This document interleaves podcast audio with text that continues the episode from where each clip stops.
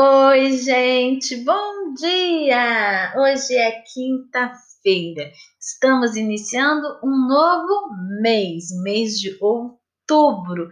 Já estamos no mês 10 e hoje a nossa atividade, a primeira que a gente vai conversar, é de matemática. Então, aquele caderno super, hiper, mega bonito, separado, com as atividades que a gente vem fazendo né? Desde lá de abril, tudo organizado para o estudo, para a aprendizagem de vocês. Eu acredito, eu creio que esses cadernos estão maravilhosos. Vamos lá para a atividade de hoje? Essa semana a gente está revisando os nossos conteúdos, aquilo que a gente já aprendeu. E aí, na terça-feira, eu dei uma atividade, a última atividade que eu dei para vocês de matemática era do carro. Lembra que um carro tem cinco pneus com o step, né? Com o reserva, né? Quantos pneus teriam cinco carros? E aí, a atividade de hoje, a gente meio que dá continuidade a esse tipo de atividade. Resolva estes problemas usando uma adição e uma multiplicação. Um polvo tem oito tentáculos. Quantos tentáculos tem juntos três polvos? Quantos? Coloquei o desenho dele aí. Um tem oito e três. Vão ter quantos tentáculos? B. Quantas pétalas há em três flores como essa? E aí eu coloquei uma flor com quatro pétalas. Então, uma flor tem quatro pétalas. E três flores como essa? Podemos usar a, a soma, mas eu ia ficar muito feliz, vou ficar muito feliz se vocês já estiverem usando a multiplicação.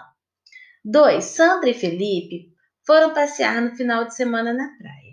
Sandra apanhou sete conchas. Felipe pegou o triplo do número de conchas que Sandra apanhou. Então, Sandra pegou sete, Felipe pegou o triplo. Quantas conchas Felipe pegou? Triplo, dobro, quádruplo. A gente está falando de multiplicação. E quando eu falo o triplo, é multiplicar por três, ok?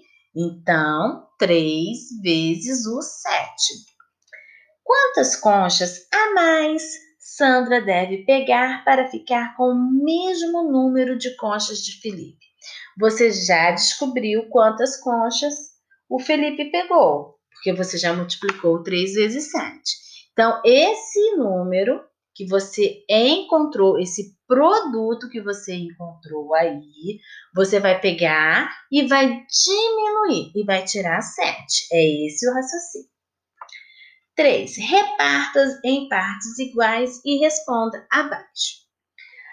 21 bolas de tênis em 7 latas. Quantas bolas ficarão em cada lata? Esse é o momento de divisão. Então, meus queridos, vocês vão fazer uma continha de divisão. Professora, posso desenhar? Desenhe. Desenhe as sete latinhas e em cada latinha você vai colocando de um em um. E aí, quando chegar ao numeral 21, a quantidade 21, você conta quanto tem em uma lata. Ok? Que tem que ter o mesmo número nas outras duas. B. 12 cartas de baralho entre quatro jogadores. Quantas cartas cada jogador receberá? Isso mesmo, tá, gente? De novo, pode dar desenho? Pode. 25 alunos em 5 grupos. Quantos alunos ficarão em cada grupo? 36 computadores entre 9 escolas. Quantos computadores cada escola receberá? Então, é o mesmo raciocínio, é o raciocínio de divisão, dividir, repartir em partes iguais.